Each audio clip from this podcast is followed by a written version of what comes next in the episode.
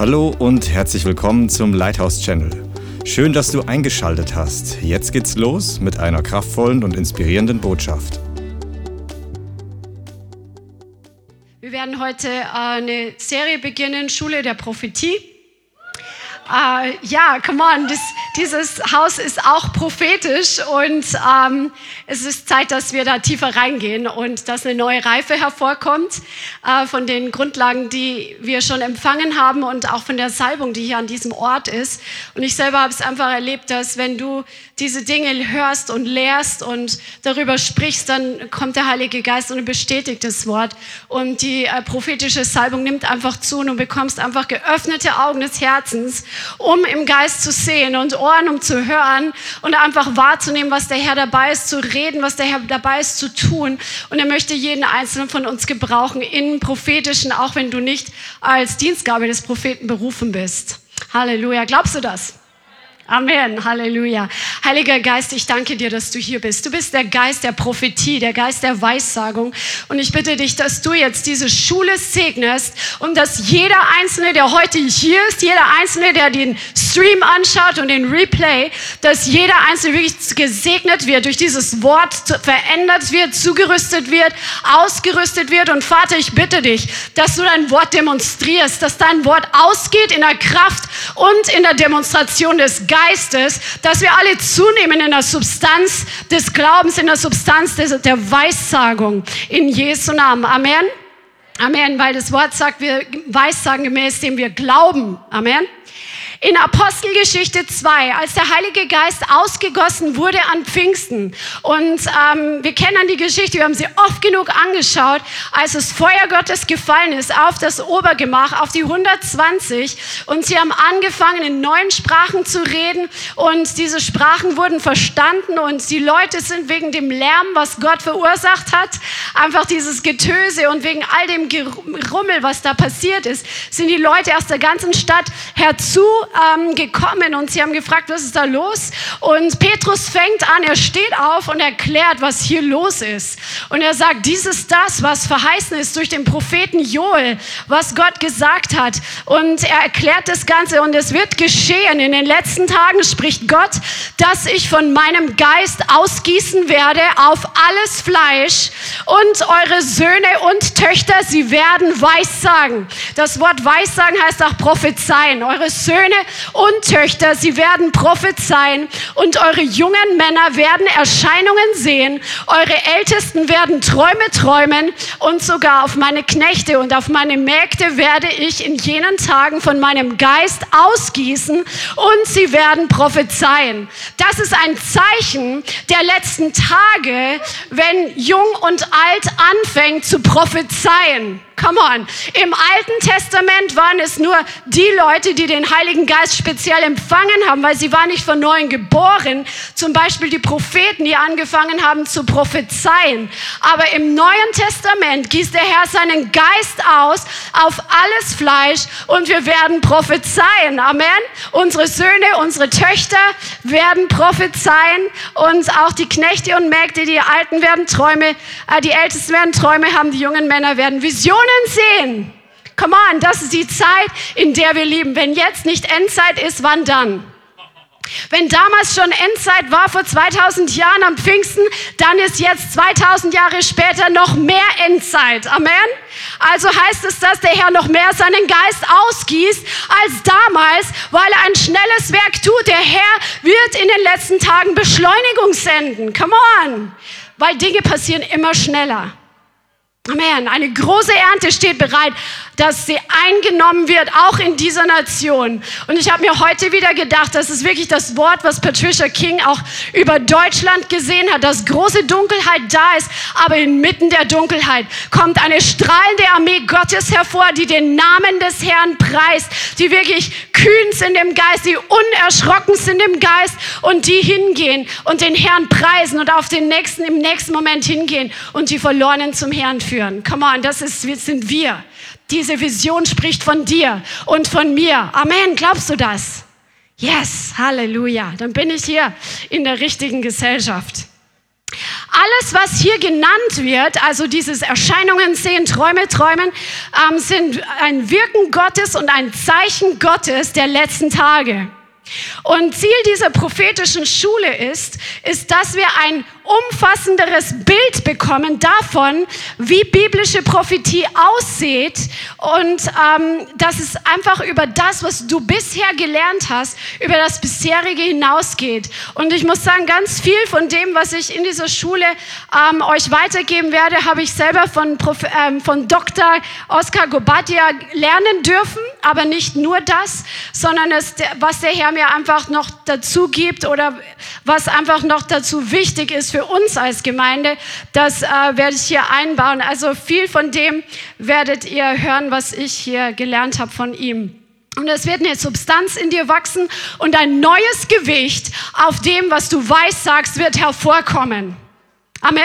Weil das Wort der Weissagung ist nicht nur eine Information, die Gott irgendwie freisetzen möchte, sondern Weissagung hat Gewicht und shiftet die Atmosphäre. Weissagung kann ein ganzes Leben verändern. Eine Prophetie kann ein ganzes Leben komplett umkrempeln. Amen. Halleluja. Halleluja. Preis dem Herrn.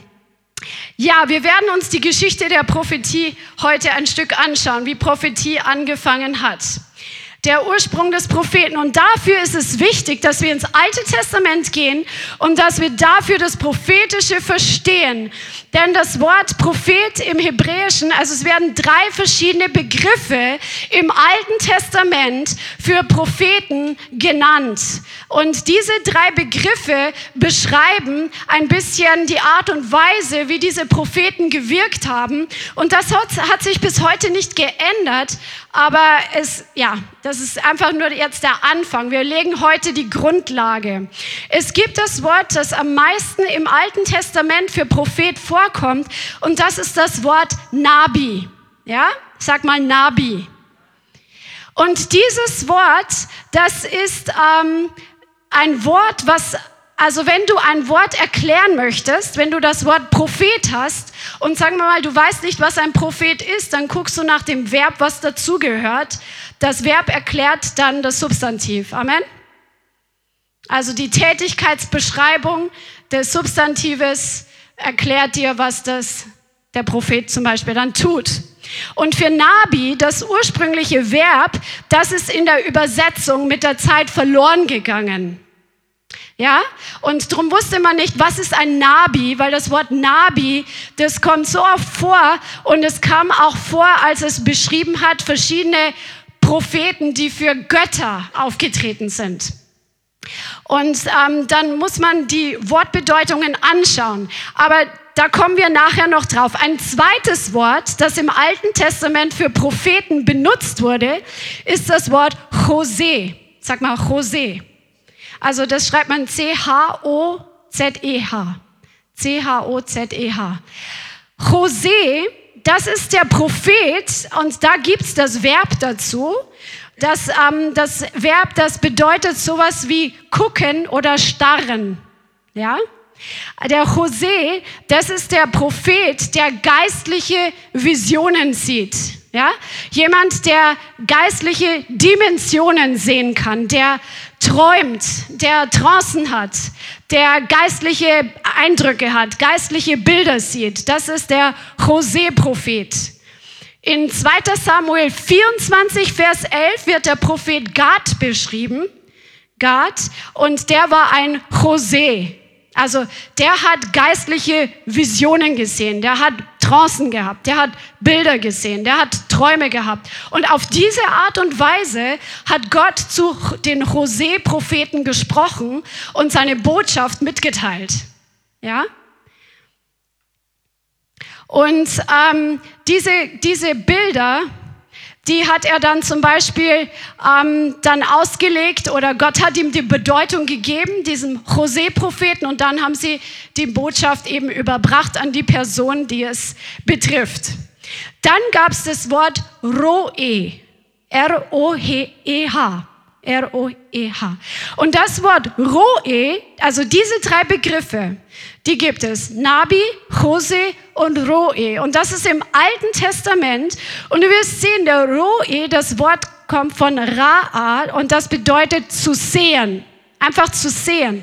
Jetzt haben wir ja gerade schon gesprochen über denen, der, der Visionen und Träume sieht, aber der Roe-Prophet, der sieht die geistliche Dimension. Wie wenn er jetzt alle Engel und Dämonen sehen würde über dem natürlichen Raum, so wie eine Schicht drüber. Das ist der Rohe. Versteht ihr den Unterschied?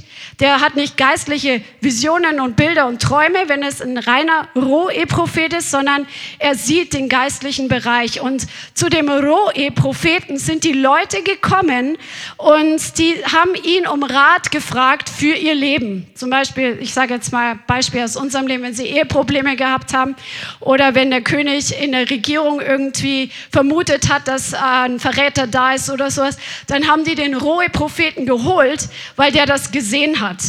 Und der hat dann verkündet. Also der sieht das Physische und das Übernatürliche die ganze Zeit. Amos zum Beispiel und Samuel, die waren solche rohe Seher. Ja?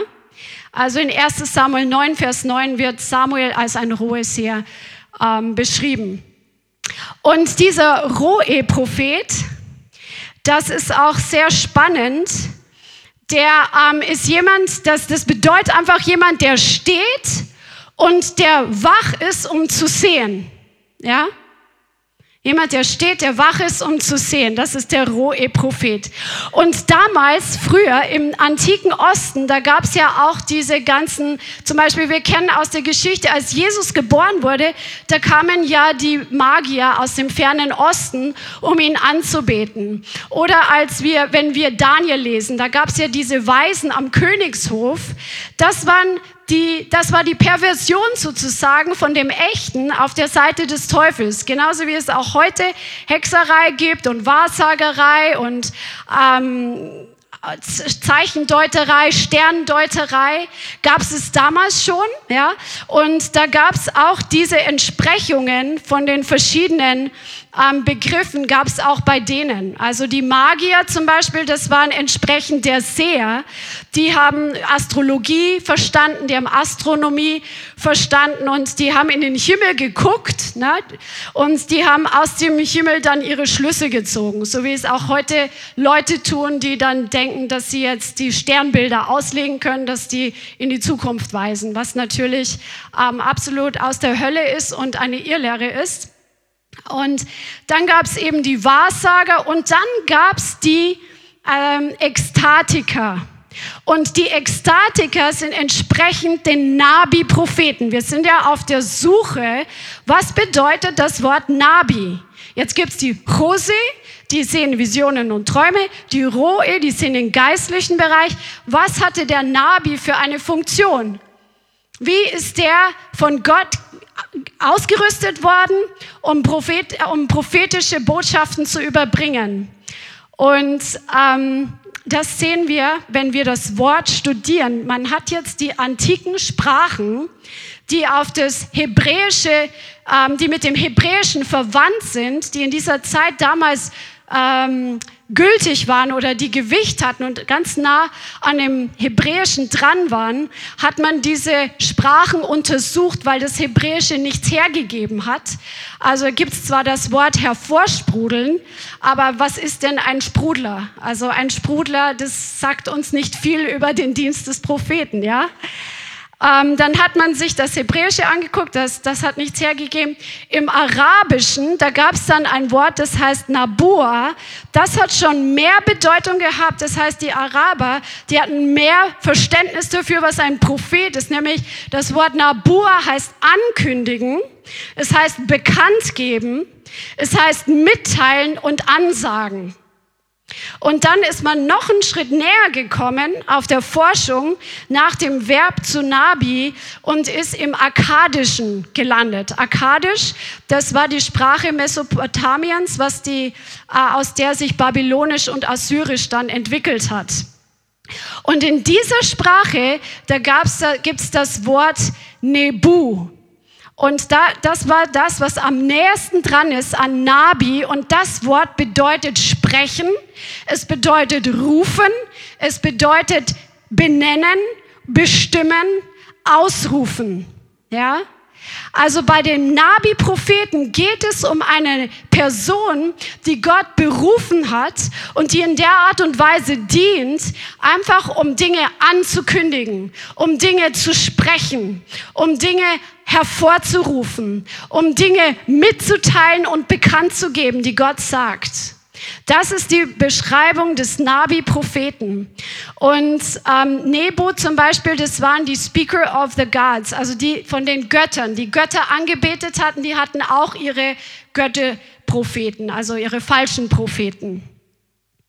Das ist sehr, sehr interessant, weil hier sehen wir, dass Gott verschiedene Techniken oder Technologien benutzt hat, um durch die Menschen zu sprechen oder auch um zu ihnen zu sprechen. Und das tut er heute noch genauso. Wir wollen ja nicht nur Geschichte studieren, sondern wir wollen lernen, was es für uns bedeutet, dass Gott in diesen Technologien, und es gibt noch andere, auch heute zu uns spricht. Da kannst du dir jetzt schon mal überlegen, was bist du denn eigentlich? Bist du dann mehr so ein Nabi? Bist du so ein Ankündiger, den Gott gebraucht, einfach um Dinge freizusetzen?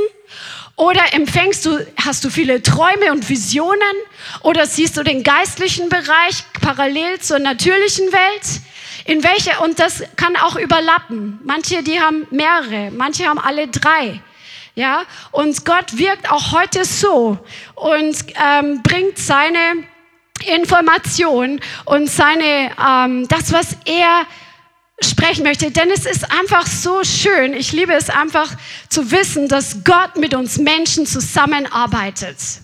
Er, ist, er möchte gar nicht alles nur vom Himmel freisetzen, sondern er liebt es, mit dir und mit mir zusammenzuarbeiten und sein Wort freizusetzen durch uns, die wir hier auf der Erde sind, die wir hier in Fleisch und Blut die Erde bekommen haben, als Bereich, den wir verwalten sollen, über den wir herrschen sollen, über den wir Autorität ausüben sollen. Und Gott gebraucht uns als Botschafter, die seine Botschaft Botschaft überbringen hier auf der Erde und auch seine prophetischen Botschaften. Der Herr tut nichts auf dieser Erde, es sei denn, dass er es vorher seinen Propheten offenbart. Und der Herr möchte es dir auch offenbaren. Er möchte dir Worte geben für deine Bekannten. Er möchte dir Worte geben für den Einflussbereich, den er dir zugedacht hat. Er will dich zu einer Stimme machen. Und bei dem Nabi-Propheten, da geht es einfach um die Stimme. Da geht es um den Sound, der freigesetzt wird. Der Herr hat dir eine Stimme gegeben. Und der Herr will, dass sein Sound durch deine Stimme freigesetzt wird. Amen.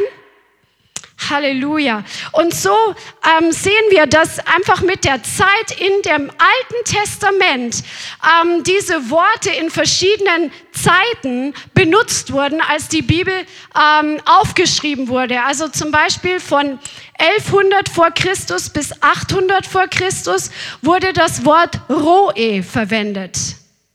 Von 800 vor Christus bis zum Neuen Testament wurde das Wort Jose verwendet. Und das Wort Nabi, das ähm, gab es schon am längsten. Und mit, dem, mit der Funktionsweise die, der Propheten hat sich auch die Aufgabenbeschreibung im Lauf der Zeit immer ein bisschen verändert. Wer war denn der erste Prophet, der in der Bibel genannt wird? Weiß das jemand? Abel, genau, genau. Jetzt denkt ihr, wieso Abel? Abel hat gar nicht geweissagt, aber Jesus sagt im Neuen Testament über die Pharisäer, dass schon ihre Väter die Propheten getötet haben, von Abel bis jetzt. Abel hat, wir lesen keine Prophetie von Abel im Alten Testament, aber wir wissen, dass er ein Opfer gebracht hat, was Gott wohlgefällig hat, war. Er hatte eine Beziehung zu Gott und sein Opfer, das hat schon sehr laut gesprochen. Es hat etwas demonstriert. Sein Altar, wo er Gott geopfert hat. Das ist echt gewaltig. Ja, nicht jeder Prophet ist dazu berufen oder nicht jeder ist dazu berufen, öffentlich aufzutreten. Manche Propheten sind dazu berufen, einfach vom Herrn zu empfangen für andere Leute, indem dass sie eben in ihrer Kammer Fürbitte tun, anhand dessen, was Gott ihnen zeigt. Und da möchte der Herr einfach unser Spektrum erweitern, dass wir da einfach viel mehr Blick dafür bekommen, wie der prophetische Dienst aussieht.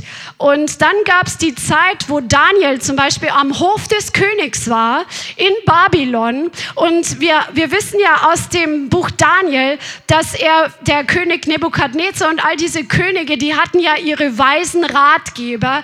Und das waren, wie gesagt, schon meistens Okkultisten, die wirklich wirklich ähm, aus, der, aus der Finsternis ihre falsche Informationen bekommen haben, die gewahrsagt haben, ja, ein Geist der Wahrsagerei zum Beispiel. Aber ähm, Daniel zum Beispiel, der wurde auch ein ein Rab Magie genannt, ein Chefweiser, also der Oberste der Weisen. Und so war die Funktion Gottes in Babylon des Propheten an der Seite des Königs am Hof des Königs. Ist das nicht gewaltig? Und die haben den König einfach beraten. Auch Jesaja war eigentlich einer, der ins Leben des Königs hineingesprochen hat, der hinein prophezeit hat. Also wir sehen im Wandel der Geschichte vom Alten Testament, dass der Herr verschiedene Technologien benutzt hat, um zu ähm, zu erklären oder zu deutlich zu machen, dass die Funktion des prophetischen Dienstes sich gewandelt hat. Und dann gab es auch Zeiten, die einfach wie so Silent-Zeiten waren, also Zeiten, wo, wo Gott offensichtlich nicht gesprochen hat, weil das Volk Israel zum Beispiel im Ungehorsam war. In der Zeit Samuels, als er ähm, bei äh, na wie heißt er, bei Eli in der Stiftshütte mit gedient hat, da war das Wort des Herrn selten in jener Zeit weil das Volk Israel sich abgekehrt hatte, von Gott in den Ungehorsam gelebt hat. Und solche ähm, stillen Zeiten, die gab es immer wieder, also nicht stille Zeit, sondern wie diese Zeiten, wo Gott still war, weil die Leute im Ungehorsam waren. Und ähm, Genau, nicht, dass Gott nicht gesprochen hätte, aber sie waren einfach im Ungehorsam. Und wenn wir uns von Gott abwenden, wenn wir unsere eigenen Wege gehen, wenn wir nicht gehorsam sein wollen, dann werden wir auch taub im Herzen für die Stimme Gottes. Oft kommt dann Täuschung herein und Fälschung herein. Wir sehen Dinge vielleicht dann nur so noch, wie wir sie sehen wollen oder hören nur das, was wir hören wollen, weil es darf ja nur so sein, wie wir das wollen. Und dann auf einmal wird es immer leiser und wir hören Gottes Stimme gar nicht mehr. Das ist ein gefährlicher Ort zu sein. Amen.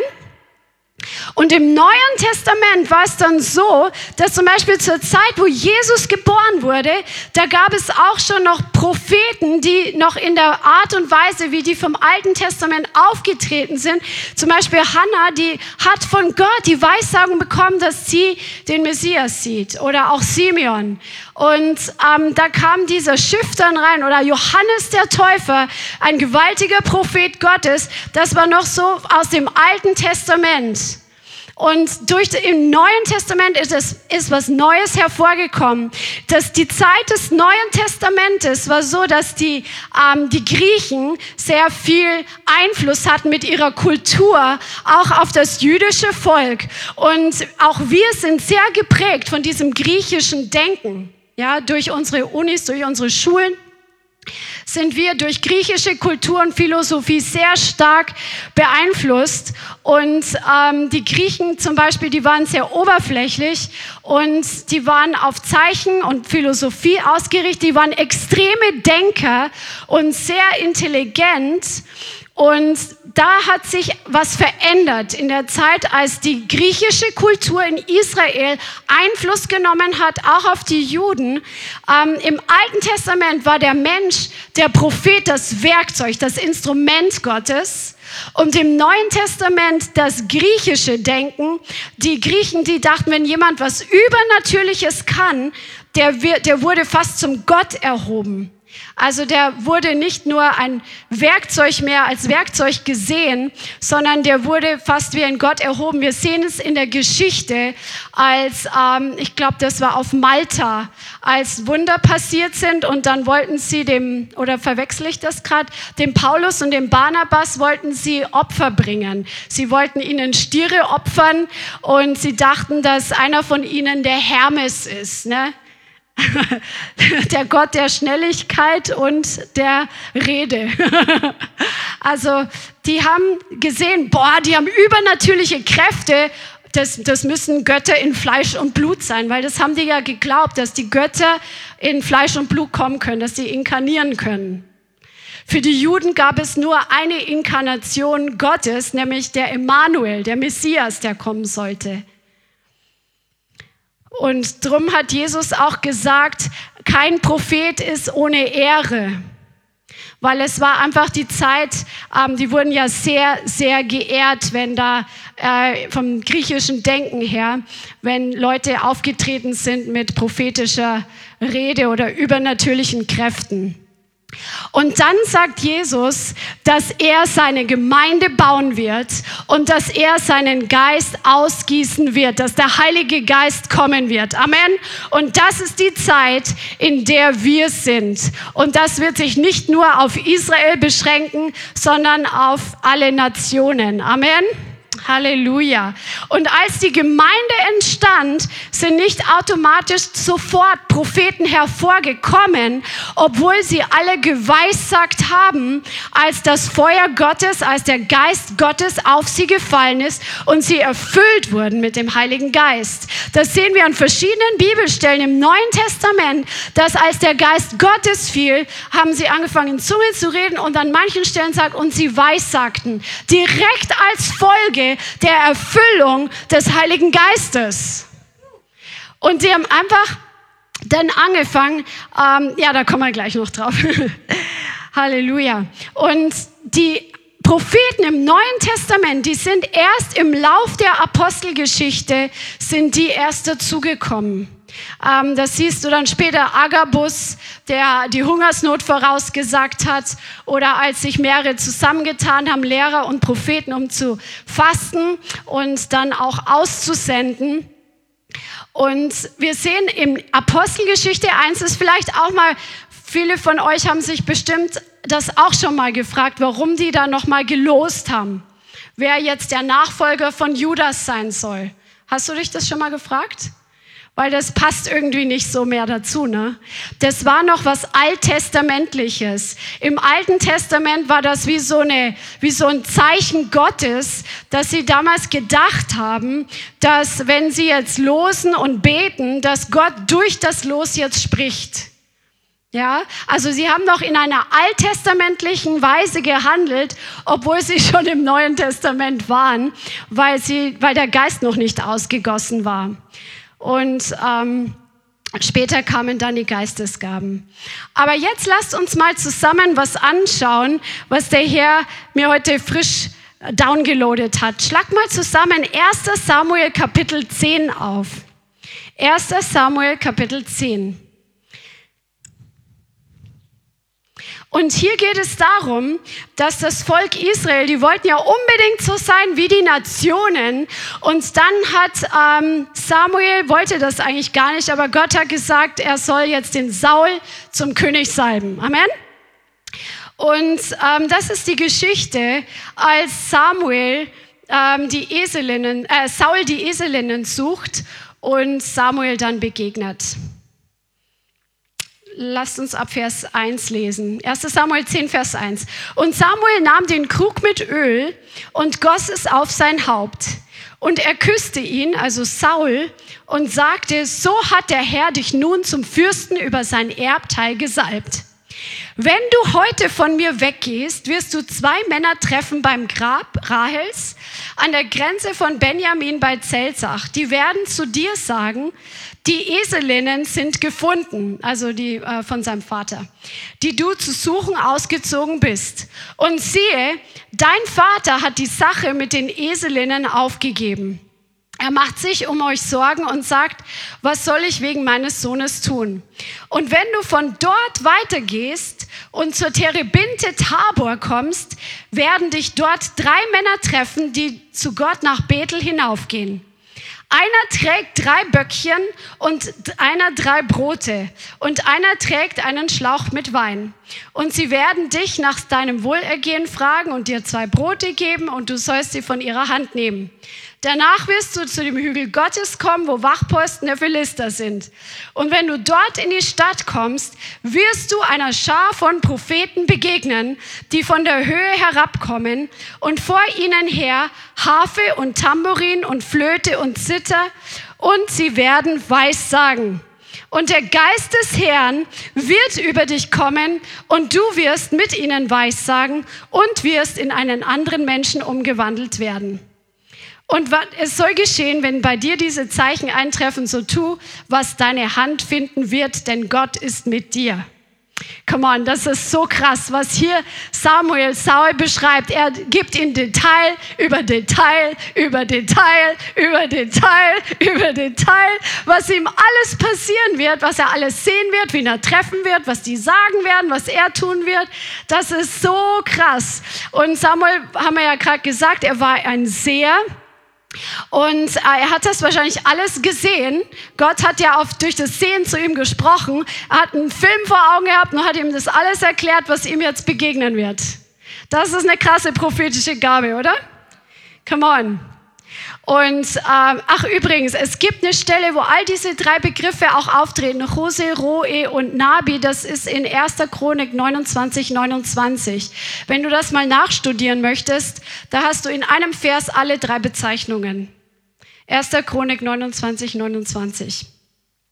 Und ähm, Saul hört diese Prophetie, diese äh, Worte der Erkenntnis und ähm, dann geht er los. Dann lesen wir ab Vers 9. Und es geschah, als er sich umwandte, um von Samuel wegzugehen, da gab Gott ihm ein anderes Herz.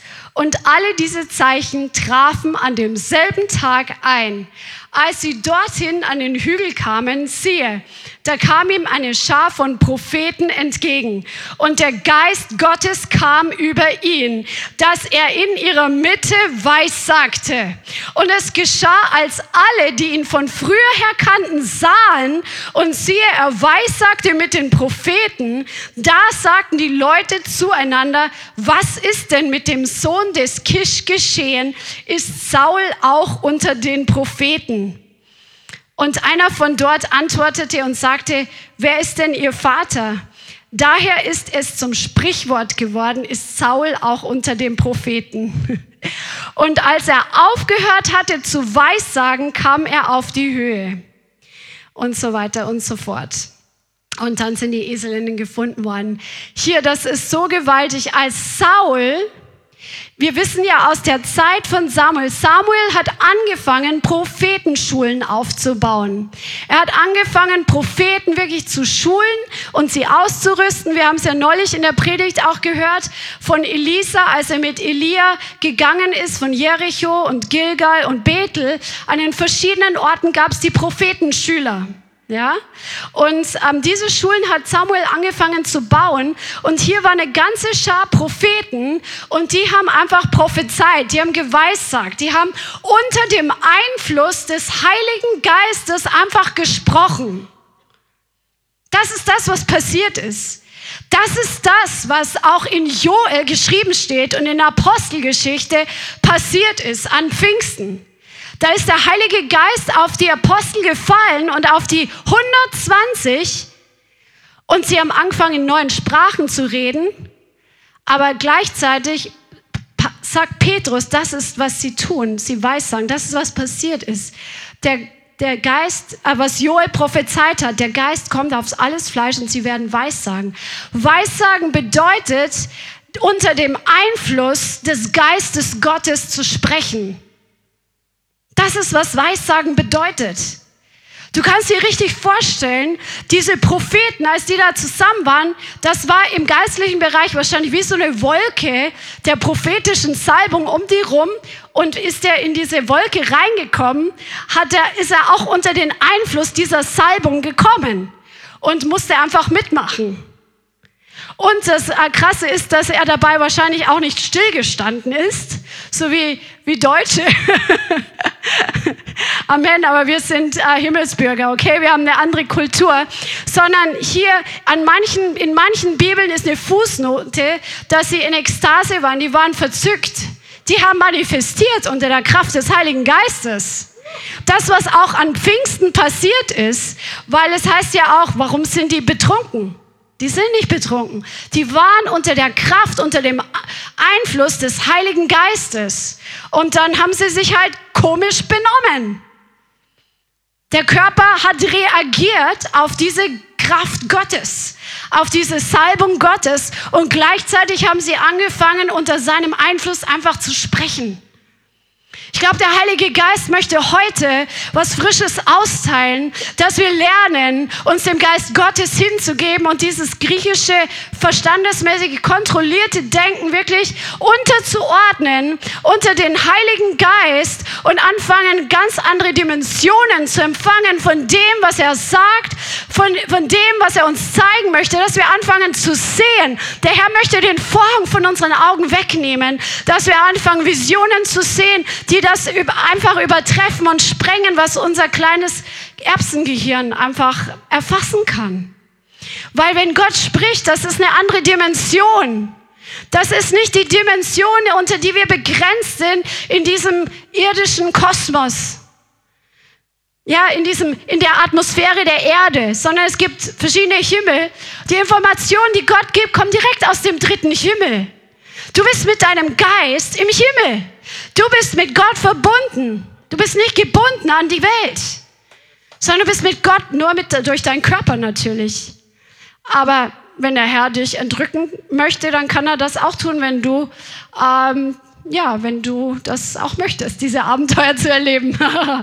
Come on, so wie Philippus. Aber hier der Geist Gottes oder dieses Weissagen, das steht ja auch über die, die Götzenpriester in, in, in Erster Könige, als sie auf dem Berg Karmel angefangen haben, sich zu ritzen und zu Weissagen. Die waren in Verzückung, die waren in Ekstase. Und das war, was hier passiert ist mit Saul. Die Kraft Gottes ist auf ihn gekommen. Es war offensichtlich für alle, dass hier etwas passiert, was nicht normal ist, was nicht natürlich ist. Halleluja. Und dann ist dieser Sound einfach aus ihm herausgekommen, dass er angefangen hat, die Dinge zu sagen, die Gott ihn einfach in den Mund hineinlegt. Lass uns noch mehr werden, einfach wie Kinder, die einfach von dem Geist einfach nehmen und einfach das aussprechen, was er uns zeigt. Come on. In 1. Könige 3,15 sehen wir auch, dass Elisa zum Beispiel das, ach so, Entschuldigung, ich habe euch was unterschlagen. Genau, das, das ist mir heute zum ersten Mal aufgefallen. Nochmal die Stelle 1 Samuel 10 im Vers 5, wo die Propheten beschrieben werden. Come on, da sagt Samuel, Samuel vor ihnen her Harfe und Tambourin und Flöte und Zither. Die haben Musik gemacht und haben geweissagt. Die haben einen Sound gemacht und haben geweissagt. Unter der Salbung des Lobpreises ist eine Salbung zu prophezeien. Come on. Come on, Halleluja. So war es bei David genauso.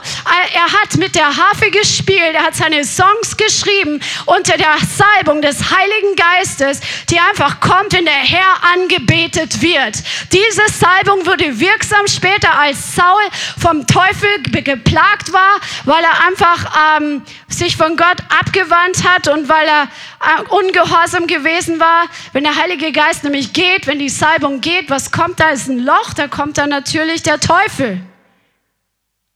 Ja, und dann kam, hat er jemand gesucht, der Seiten spielen kann, um diese Attacken zu brechen. Wenn du heute unter Attacke stehst, come on, wir stehen alle öfter mal unter Attacke, weil wir Jesus nachfolgen dann Lobpreis bricht das Joch der Finsternis. So hat das hat Saul damals schon im Alten Testament gewusst. Das wussten die damals schon, dass der Lobpreis Jahwes böse Geister vertreibt, Anfechtungen vertreibt, Bedrückung vertreibt, Angst vertreibt. Come on. Halleluja. Preis dem Herrn. Und auch heute im Lobpreis, es war so ein Durchbruch. Oh, ich, ich, ich liebe jede einzelne Zeile, die der Heilige Geist euch heute gegeben hat. Der Geist der Weissagung. Let my people go. Come on. Das war eine Weissagung nicht für uns hier alleine hier vor Ort, sondern auch für Deutschland. Let my people go. Come on. Das ist der Geist der Weissagung. Auch Asaf, der hat geweissagt, als er auf dem Instrument gespielt hat. Come on. Weissagung, Prophetie. David weissagte, Asaf weissagte, Elisa in 1. Könige 3, Vers 15. 1. Könige 3, Vers 15. Oder war es 2. Könige? Na, der muss 2. Könige sein, weil 1. Könige ist der Elia in Kapitel 17 das erste Mal aufgetaucht. Ich glaube, ich habe mich verschrieben. 1. Könige, ja, genau. 1. 2. Könige ähm, 3, Vers 15. Da ist der König in Not und er braucht ein Wort des Herrn. und Elisa wird zum König gebracht. Und dann sagt Elisa, weil er hat jetzt noch kein Wort von Gott, er sagt, holt mir einen Seitenspieler. Und dann steht da, und es geschah, als der Seitenspieler spielte, da kam die Hand des Herrn über ihn. Und dann gibt er ihm Strategie, was er tun soll. Come on. Wenn du ein Wort vom Herrn brauchst, dann brauchst du einfach einen gesalbten Lobpreis und dann such den Herrn und der Herr wird zu dir sprechen. Er wird dir Strategie für dein Leben geben. Come on. Halleluja. Halleluja. Und an Pfingsten war es genau so. Der Herr hat seinen Sound in dieses Haus gesandt. Er hat seinen Wind gesandt. Ein mächtiges Getöse in das Haus gesandt, was an Pfingsten, wo die 120 versammelt waren. Und dann wurde das ganze Haus mit diesem Wind gefüllt, mit der Kraft Gottes gefüllt. Und der Heilige Geist fiel auf jeden Einzelnen und sie fingen an, unter dem Einfluss des Heiligen Geistes zu sprechen. Halleluja. Sag mal, prophezeien bedeutet, unter dem Einfluss des Heiligen Geistes zu sprechen. Come on. Halleluja. Es gibt noch eine andere Stelle und zwar von Hesekiel, Kapitel 37, Vers 1. Hesekiel 37, Vers 1. Das ist das ganze Kapitel, wo äh, Hesekiel dieses Tal mit den toten Gebeinen sieht. Aber schau dir mal den Vers 1 an. Das ist so gewaltig. Hesekiel 37, Vers 1. Die Hand des Herrn kam über mich und er führte mich im Geist des Herrn hinaus und ließ mich mitten nieder im Tal. Und dieses war voller Gebeine. Die Hand des Herrn kam über Hesekiel. Und dieses Wort Hand ist das hebräische Wort Yad. Und dieses Wort heißt auch Kraft. Die Kraft des Herrn ist auf Hesekiel gekommen. Und dann hat der Herr ihn weggenommen von dem Ort im Geist, wo er im Natürlichen war. Und er hat ihn an einen anderen Ort im Geist geführt, um ihm diese Vision zu zeigen. Wenn die Hand des Herrn auf dich kommt, wenn die Kraft des Herrn auf dich kommt, dann kommt einfach die, der Geist der Weissagung auf dich. Und der Herr fängt an, dich in neue Dimensionen hineinzuführen, dich im Geist an andere Orte zu führen, wo du vielleicht zu Hause noch in deinem Bett liegst oder wo du auf deinem Stuhl hier gerade sitzt. Aber wenn die Hand des Herrn, wenn die Kraft des Herrn auf dich kommt, dann bist du nicht an deinen Körper allein gebunden, sondern er connectet deinen Geist mit seinem Geist und er nimmt dich in die himmlische Dimensionen, um dir das zu zeigen, was er dir zeigen möchte für dein Leben oder für das Leben anderer oder für den Einflussbereich, den er dir gegeben hat, wo er dich gerufen hat, ein Sprachrohr Gottes zu sein, ein Fürbitter Gottes zu sein, einer zu sein, der im Namen des Herrn den Willen des Herrn verkündigt. Halleluja, die Hand des Herrn, die Kraft des Herrn. Wir brauchen das, wir brauchen das, dass der Heilige Geist auf uns kommt. Auf uns kommt. Seht ihr hier ein Muster, was hier passiert ist? Samuel erklärt Saul die Sache. Saul kommt unter dem Einfluss der Kraft Gottes, unter die Hand Gottes. Apostelgeschichte. Die Leute waren unter der Kraft Gottes. Die Hand Gottes war auf ihnen. Hesekiel, die Hand Gottes die Kraft Gottes kam auf ihn. Und dann bist du in einer anderen Dimension. Come on. Es warten Abenteuer auf dich. Abenteuer Gottes. Halleluja. Im Alten Testament waren es nur Einzelne, die unter der Kraft Gottes weissagten. Im Neuen Testament kann das der ganze Leib tun. Und da schauen wir uns jetzt einiges an. Im Neuen Testament kann der ganze Leib, sofern er unter die Kraft Gottes kommt, weissagen. Amen. Und dennoch gibt es auch im Neuen Testament das Amt des Propheten. Aber wir wollen uns heute noch einige Stellen anschauen. In 1. Korinther ähm, Kapitel 14, wo es sehr stark darum geht, um die Gabe der Prophetie, die Gabe der Weissagung. Oder lasst uns, Entschuldigung, 1. Korinther 12 lesen zuerst, wo die Geistesgaben aufgezählt werden. 1. Korinther Kapitel 12. Und wir lesen ab Vers 4. Es gibt, 1. Korinther 12 ab Vers 4, es gibt Verschiedenheiten von Gnadengaben oder Charismata. Aber es ist derselbe Geist. Es gibt Verschiedenheiten von Diensten, aber es ist derselbe Herr. Und es gibt Verschiedenheiten von Wirkungen, aber es ist derselbe Gott, der alles in allem wirkt. Jedem aber wird die Offenbarung des Geistes zum Nutzen gegeben. Sag mal zum Nutzen. Genau, das heißt, das soll, das, was der Heilige Geist wirkt, das soll dem anderen etwas nutzen. Ganz einfach. Dem einen wird durch den Geist das Wort der Weisheit gegeben. Einem anderen das Wort der Erkenntnis nach demselben Geist. Einem anderen aber Glauben in demselben Geist. Einem anderen aber Gnadengaben der Heilungen in dem einen Geist.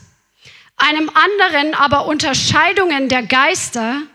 Einem anderen verschiedene Arten von Sprachen. Einem anderen aber Auslegung der Sprachen. Dies alles aber wirkt ein und derselbe Geist und teilt jedem besonders aus, wie er will. Das heißt, also das sind jetzt die neun Geistesgaben, die man auch ein bisschen unterteilen kann in Kraftgaben. Also die Kraftgaben sind die Gabe des Glaubens, die Gaben der Heilungen und Wunderwirkungen. Das sind die Kraftgaben, wo Kraft sich manifestiert. Dann gibt's die Sprachengaben, das sind die ähm, Sprachenrede, die Auslegung der Sprache und Weissagung. Und dann gibt es die, ähm, die Unterscheidungsgaben, oder wie sagt man die ähm, Offenbarungsgaben, danke, genau.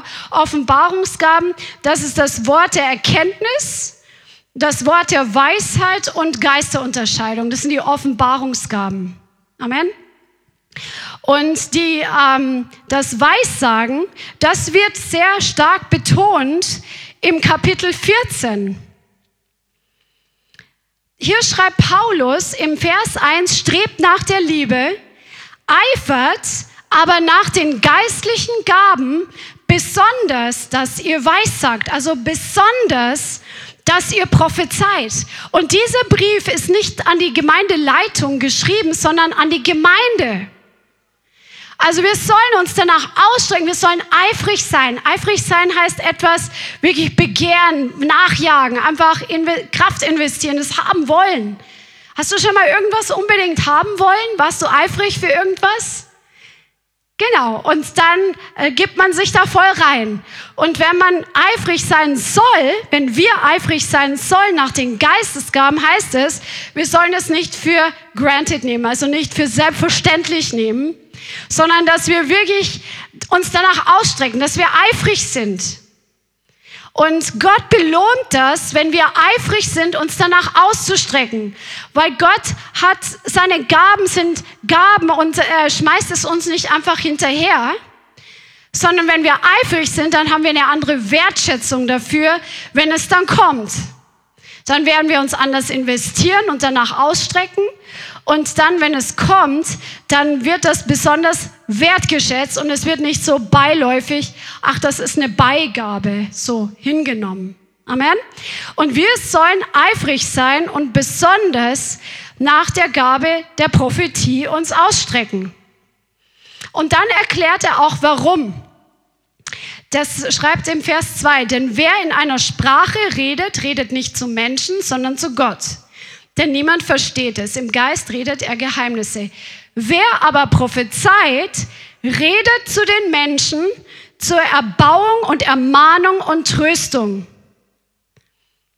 Wer in einer Sprache redet, erbaut sich selbst. Wer aber prophezeit, erbaut die Gemeinde.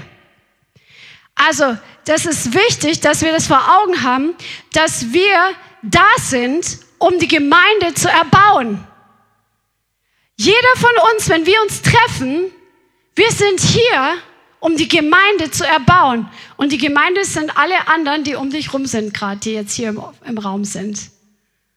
Du bist da, sag mal, ich bin in der Gemeinde, um die anderen zu erbauen. Come on. Weil das alte Denken, das noch von der Kirche kommt, ist so, was Christian schon neulich in der Predigt so gut gesagt hat, das mit Laien und Profis. Das, das ist im Neuen Testament nichts. Es ist vorbei. Amen. Wir, sind, wir kommen zurück zur Apostelgeschichte. Wir sind äh, in einer Zeit der Reformation. Dinge werden reformiert, neu geformt, beziehungsweise zurückgeformt zu dem, was es ursprünglich mal war so wie sich Gott Gemeinde ausgedacht hat. Gott hat sich Gemeinde ausgedacht, dass jeder für den anderen da ist, um ihn zu erbauen. Amen.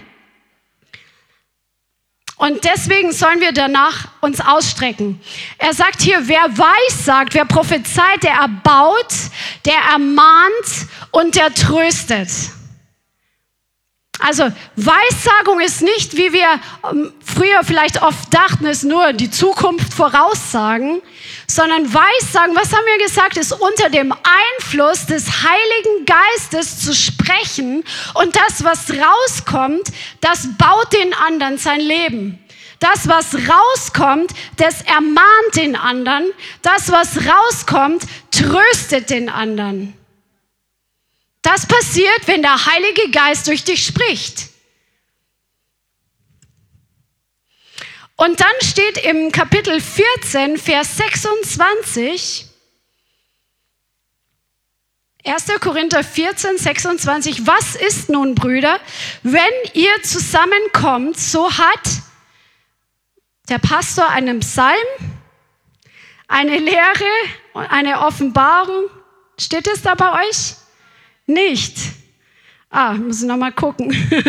so hat jeder, so hat jeder einen Psalm, hat eine Lehre, hat eine Offenbarung, hat eine Sprachenrede, hat eine Auslegung. Alles geschehe zur Erbauung. Also jeder hat was. Jeder hat was.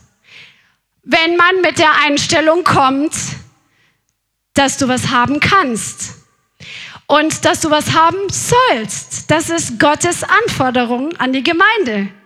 Weil Paulus hat es sich nicht nur ausgedacht, sondern Paulus hat das unter dem Einfluss des Heiligen Geistes geschrieben. Das ist die Anweisung Gottes. Jeder hat etwas. Nicht nur ein paar Spezialleute, jeder hat etwas. Das heißt, jeder kann etwas haben.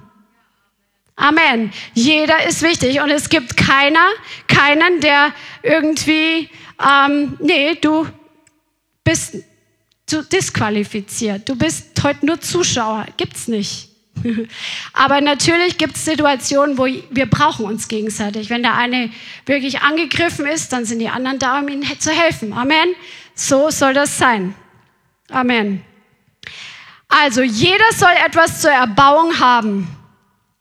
Und das Coole ist, wenn geweissagt wird und in diese Dimension möchte ich noch hineinkommen, auch hier in der Gemeinde.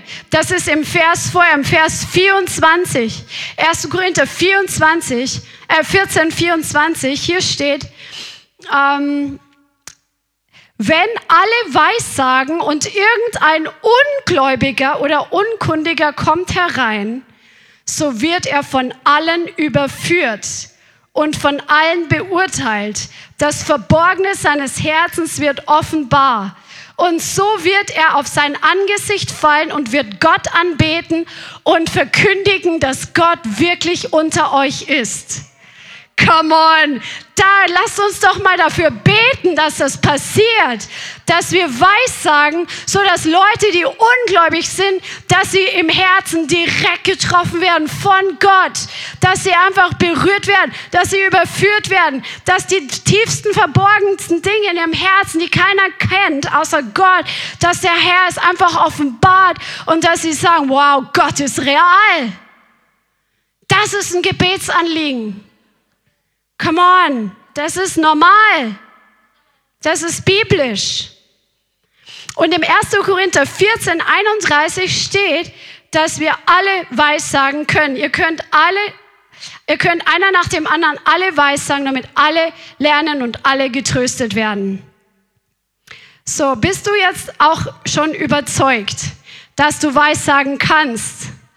Dass es dich meint, dass du prophezeien kannst. Amen. Halleluja. Dann komm, lass uns einfach zurückkommen zu dem, was wir, womit wir begonnen haben heute.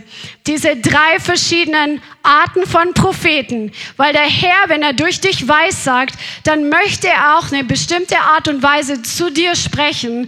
Er möchte eine gewisse ähm, Art und Weise benutzen, um dir Dinge zu zeigen, durch die er durch dich dann spricht oder die du dann freisetzen sollst. Natürlich ist nicht alles für die Öffentlichkeit bestimmt. Sehr vieles von dem, was der Herr uns gibt, ist auch für Gebet bestimmt, dass wir erstmal in die Fürbitte gehen. Amen. Aber dennoch sollst du ja kommen in die Gemeinde, auch um zu weissagen, um zu prophezeien. Und jetzt überleg einfach mal, auch du zu Hause, wenn du Jesus schon länger kennst, hast du das schon mal erlebt? In welcher Art und Weise spricht Gott zu dir? Mehr so wie der José-Prophet, spricht er zu dir durch geistliche Visionen? Durch Eindrücke, durch Bilder oder durch Träume oder hast du ähm, schon offene Visionen vielleicht gesehen oder geistliche irgendwelche Dimensionen vom Herrn gezeigt bekommen? Oder bist du einfach so dieser Nabi, wo du einfach von Gott etwas empfängst und hörst, aber die Betonung liegt drauf, dass Gott dir eine besondere Salbung gegeben hat, einfach Dinge zu sprechen und zu verkünden. Weissagen muss ja nicht unbedingt nur jetzt, also im Neuen Testament, was im 1. Korinther steht, ist schon Auferbauung, Ermahnung, Tröstung, aber es ist nicht immer nur dieses, ähm, das prophetische Reden Gottes für eine bestimmte Person und Situation, sondern es kann einfach auch ein Verkündigen von geistlichen Wahrheiten sein, die der Heilige Geist in einem gewissen Zeitraum gerade dabei ist zu betonen. Oder zum Beispiel auch in einem Kontext von Gebet, dass der Herr dabei ist, gewisse Strategien einfach freizusetzen. Und du, du sagst es einfach in deiner Gebetsgruppe, du setzt es frei. Und während du das sagst, dann ähm, gebraucht dich der Herr, um den anderen das mitzuteilen, sodass sie Vision dafür empfangen, dass sie das im Herzen empfangen, was du ihnen mitteilst und dass sie nicht nur, ja, okay, ich habe ein neues Gebetsanliegen gehört und jetzt bete ich dafür, sondern während du sprichst, passiert, wird etwas in das Herz des Menschen hineingepflanzt, nämlich das Reden Gottes wird da hineingelegt, weil das eine andere Dimension, eine andere Tragkraft, eine andere, ein anderes Gewicht hat. Amen. Es kann auch im Kontext der Familie zum Beispiel sein, dass ihr am Tisch zusammen sitzt und, und plötzlich fängst du an, das zu reden, wo du einfach merkst, dass da jetzt Gewicht drauf ist, weil Gott da was sagt oder du fängst einfach an zu reden und auf einmal ist es so, dass es ein Reden Gottes ist, was der Herr in die Herzen der Hörer hineinpflanzt. Es muss nicht immer nur sein, der Herr spricht ähm, Agnes, morgen wird das und das und das passieren oder der Herr sieht deine Situation und so und so, sondern es kann einfach die Gedanken Gottes mitzuteilen. Das, was Gott gerade wichtig findet, das, was Gott gerade jetzt sagt, das jetzt dran ist, zu, auf dem Schirm zu haben, damit wir in Einklang mit dem Himmel gehen. Wir sollen ja, unsere Haltung soll so sein wie im Himmel, so auf Erden. Und das passiert durch das gesprochene Wort auch. Halleluja. Jason, der Herr wird auch durch dich sprechen. Du bist so connected mit dem Heiligen Geist, wenn du ähm, in Zungen betest. Ich, ich denke mir, aus dir wird so ein krasser Mann Gottes. Auch jetzt schon. Der Herr gebraucht dich zu Weissagen. Und wir werden auch Übungen machen in den nächsten Wochen in kleinen Gruppen und so weiter, ähm, wie wir die Stimme Gottes hören. Da klingt dich mit ein, Jason. Der Herr will dich lernen, seine Stimme zu hören. Come on. Und seine Worte zu sprechen. Weil aus dem, Kinde, aus dem Mund von Kindern und Säuglingen hast du dir Macht gegründet, um den Feind und den Rachgierigen in die Schranken zu weisen. Come on. Halleluja. Der Herr gebraucht die Kinder gerade jetzt in unserer Zeit. Wenn du den Dienst von Ryan Lestrange anschaust oder auch von Jenny Weaver, der Herr hat in den letzten Wochen so krass durch Kinder gewirkt. Die Kinder, die machen schon Befreiungsdienst, die prophezeien, die legen anderen die Hände auf.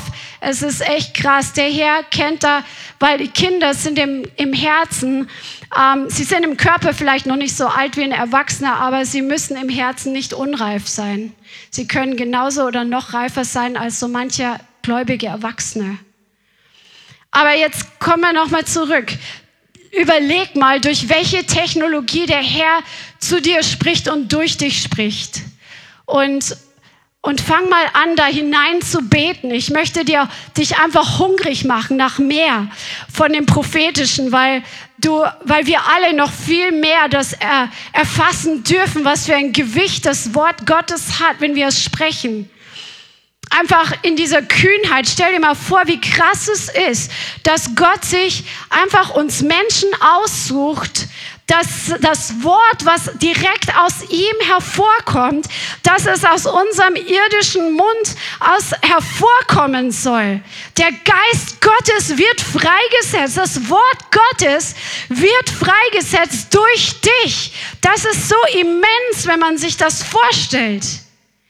Und er möchte dir davon, die, dir die Augen öffnen. Mir fehlen einfach die Worte, das auszudrücken, was ich im Geist empfinde. Und ich hoffe, dass der Herr dich heute ein bisschen dafür anzündet. Amen. Amen. Come on, das ist so ein interessantes Thema. Ähm, und zweifellos etwas, was der Heilige Geist der Bianca speziell auch noch gegeben hat. Ich möchte noch zwei, drei Sachen sagen, dass der, die Gabe und die Wirksamkeit der Prophetie, des prophetischen Wirkens ist in unserer, nicht nur in unserer Gemeinde, ich meine in unserer Zeit für die Gemeinde so extrem wichtig. Viele von uns, und ich fasse jetzt mal die letzten 20, 30 Jahre von unserem Glaubensleben und im Leib Christi, kann man sagen, dass sich viele Leute hätten sich bewahren können vor bestimmten Attacken und Anfechtungen oder Irrwegen, wenn sie klarer gesehen hätten vorher. Oder, und das ist etwas ganz, ganz Wichtiges. Wir machen diese, dieses Teaching über Prophetie nicht in erster Linie mit, die Gemeindemitglieder oder wir oder du oder ich uns besser fühlen oder geistlicher vorkommen, sondern das ist ein Tool. Versteht ihr? Das ist ein, ein, wie der Radar in einer Armee. Du siehst, was, was, was passiert, während du im Natürlichen mit deinen Augen noch gar nicht siehst. Versteht ihr das? Radar ist so eine, naja, es gibt verschiedene Möglichkeiten, aber Radar ist eine Funktion, wie du Flugzeuge oder Flugobjekte einfach siehst, die weit entfernt sind oder hoch oben. Und im Geist möchte Gott uns die Augen und die Wahrnehmung schärfen. Amen. Dass wir wissen, hey, kommt da Anfechtung, kommt da Segen, kommt da Täuschung, was ist los? Oder auch für die Gesellschaft. Dass ich glaube, es muss nicht sein, dass der Leib Christi nochmal so unvorbereitet in eine weltweite Krise hineingeht. Ob das den ganzen Leib Christi betrifft, kann ich nicht beurteilen, aber du und ich oder diejenigen, die es hören, die sich öffnen, die müssen nicht so naiv in Dinge reinstolpern. Und deshalb ist das ganz wichtig. Und letzten Punkt würde ich noch gern äh, euch aus 2. Timotheus 1, Vers 5 vorlesen. Vielleicht hören wir diese Stelle auch noch in zukünftigen Teilen. Aber dort ermutigt Paulus seinen geistlichen Jünger, den Timotheus, und er schreibt, um diese Ursache willen, also 2. Timotheus 1, Vers 6 ist es, um diese Ursache willen erinnere ich dich, die Gnadengabe, das heißt das Charisma Gottes anzufachen, die in dir durch das Auflegen meiner Hände ist. Denn Gott hat uns nicht einen Geist der Furchtsamkeit oder der Einschüchterung gegeben, sondern der Kraft, der Liebe und des klaren Denkens. Und das heißt im Prinzip, dass die Gaben werden angefacht, wenn wir Einschüchterung überwinden, wenn wir Einschüchterung widerstehen, wenn du deine Ängstlichkeit, wo es nicht dran ist, es ist fast nie dran, äh, wenn, du, wenn du über den Bahnübergang fährst und da ist rot, dann soll es ein bisschen ängstlich sein, dass du da drüber gehst, ja, weil das, das ist nicht gesund. Aber im Allgemeinen solltest du im Geistlichen keine Einschüchterung, du solltest keine Einschüchterung haben. Und das muss man lernen. Und das muss man abschütteln, weil manche Leute denken, und vielleicht nehmen wir uns die Zeit, in den nächsten Wochen mal drüber zu reden, es ist eine absolut unbiblische Lehre, dass die Gaben, insbesondere die apostolischen, prophetischen Gaben, in, nach der Zeit der Apostelgeschichte aufgehört haben. Das ist Sensationismus auf Deutsch, das Cessationism. Das ist etwas, was nicht biblisch ist, absolut nicht. Und diese Leute, wiedergeborene Christen, die das glauben, kritisieren oftmals hochgradig Männer, Frauen oder wie auch immer Christen, die sich in diesem Geisteswirken bewegen. Und du solltest das wissen. Das ist ein Spirit, der die Gemeinde klein und kontrollierbar im Natürlichen halten möchte. Und davon haben Männer und Menschen Vorteile, die gerne andere kontrollieren. Könnt ihr es sehen? Kont Kontrollsysteme haben ein Problem mit dem Wirken des Heiligen Geistes. Kontrollsysteme wollen nicht, dass Leute mündig werden und selber von Gott hören. Aber der Heilige Geist möchte dir das beibringen. Amen. Amen, Amen. Und noch ein kleiner Einschub, ähm, weil ich weiß, dass Vielleicht denkt, denkt ihr jetzt, weil wir das jetzt gelesen haben, dass jeder weissagen kann und jeder in der Gemeinde was bringen soll, was den anderen auferbaut, ermahnt, tröstet und so weiter. Das heißt, das muss nicht hier alles am Mikrofon passieren. Das kann in der Bahn passieren, wenn du mit deinem Freund, mit deiner Freundin von der Gemeinde nach Hause fährst. Das kann sein, dass du unter der Woche an die Person denkst und dich fragst, wie es ihr wohl geht und du einen Eindruck hast, du sollst eine Bibelstelle teilen. Das kann im persönlichen Gespräch sein. Das kann auf so viele Art und Weise passieren. Das muss nicht alles hier am Mikrofon stattfinden. Amen. Der Heilige Geist sucht einfach Leute, die sich ihm zur Verfügung stellen, die danach eifern, die das begehren, einfach, dass du hungrig danach bist, dass der Heilige Geist durch dich wirkt und spricht und den anderen dient. Amen. Amen. Ja. Ja, lass uns zusammen beten. Halleluja. Vater, wir danken dir, dass du deinen wunderbaren Heiligen Geist, den größten Schatz, den wir hier auf der Erde empfangen haben nach der Errettung, dass du uns deinen Geist gegeben hast, in uns wohnen hast lassen, dass deine Gemeinde der Tempel ist und dass du wirken möchtest, die Augen öffnen möchtest, dass du hier bist, um zu sprechen, um zu, um sehen zu lassen, die Dinge des Himmels, die unsichtbare Welt. Vater, und ich bitte, dass du uns vorbereitest auf die Zeit, die kommt, indem wir mehr und mehr lernen, was du zu uns reden möchtest. Vater, ich bitte dich, dass eine Offenbarung bei jedem Einzelnen, der heute hier ist, der zuhört, freigesetzt wird über das Hören, das Erkennen der Stimme Gottes und geistliche Zusammenhänge, Herr. Heiliger Geist, ich danke dir, dass du die Kraft Gottes bist, dass du die Hand Gottes bist. Und ich bitte dich, Heiliger Geist, dass du auf uns ruhst, dass du über uns brütest und dass du uns allen noch mehr einfach die Augen dafür öffnest, wie du wirken möchtest in unserer Zeit, wie du heute deine Stimme freisetzen möchtest, wie du den Willen Gottes bekannt machen möchtest zu kleinen Menschen, zu großen Menschen, zu Menschen, Mengen, zu Einzelpersonen, Amen. zu Vorgesetzten, in allen möglichen Konstellationen. Ich bitte dich, dass du über uns allen brütest und dass du zu uns sprichst, dass wir einfach Vision dafür bekommen, wie du uns noch gebrauchen möchtest und Glauben dafür bekommen und hungrig danach werden. In Jesu Namen. Danke, Herr. Amen. Vielen Dank fürs Zuhören. Wir hoffen, die Botschaft hat dich inspiriert und weitergebracht. Diese und noch mehr Botschaften findest du auch als Livestream auf unserem YouTube-Channel, zusammen mit Live-Worship und vielen bewegenden Zeugnissen. Wir würden uns freuen, wenn du auch mal in unserem Gottesdienst vorbeischaust. Alle Infos dazu findest du auf unserer Webseite, auf Facebook oder Instagram. Links dazu findest du in der Beschreibung. Schreib uns gerne dein Zeugnis oder dein Gebetsanliegen unter info at lighthouse.center. Tschüss und bis zum nächsten Mal.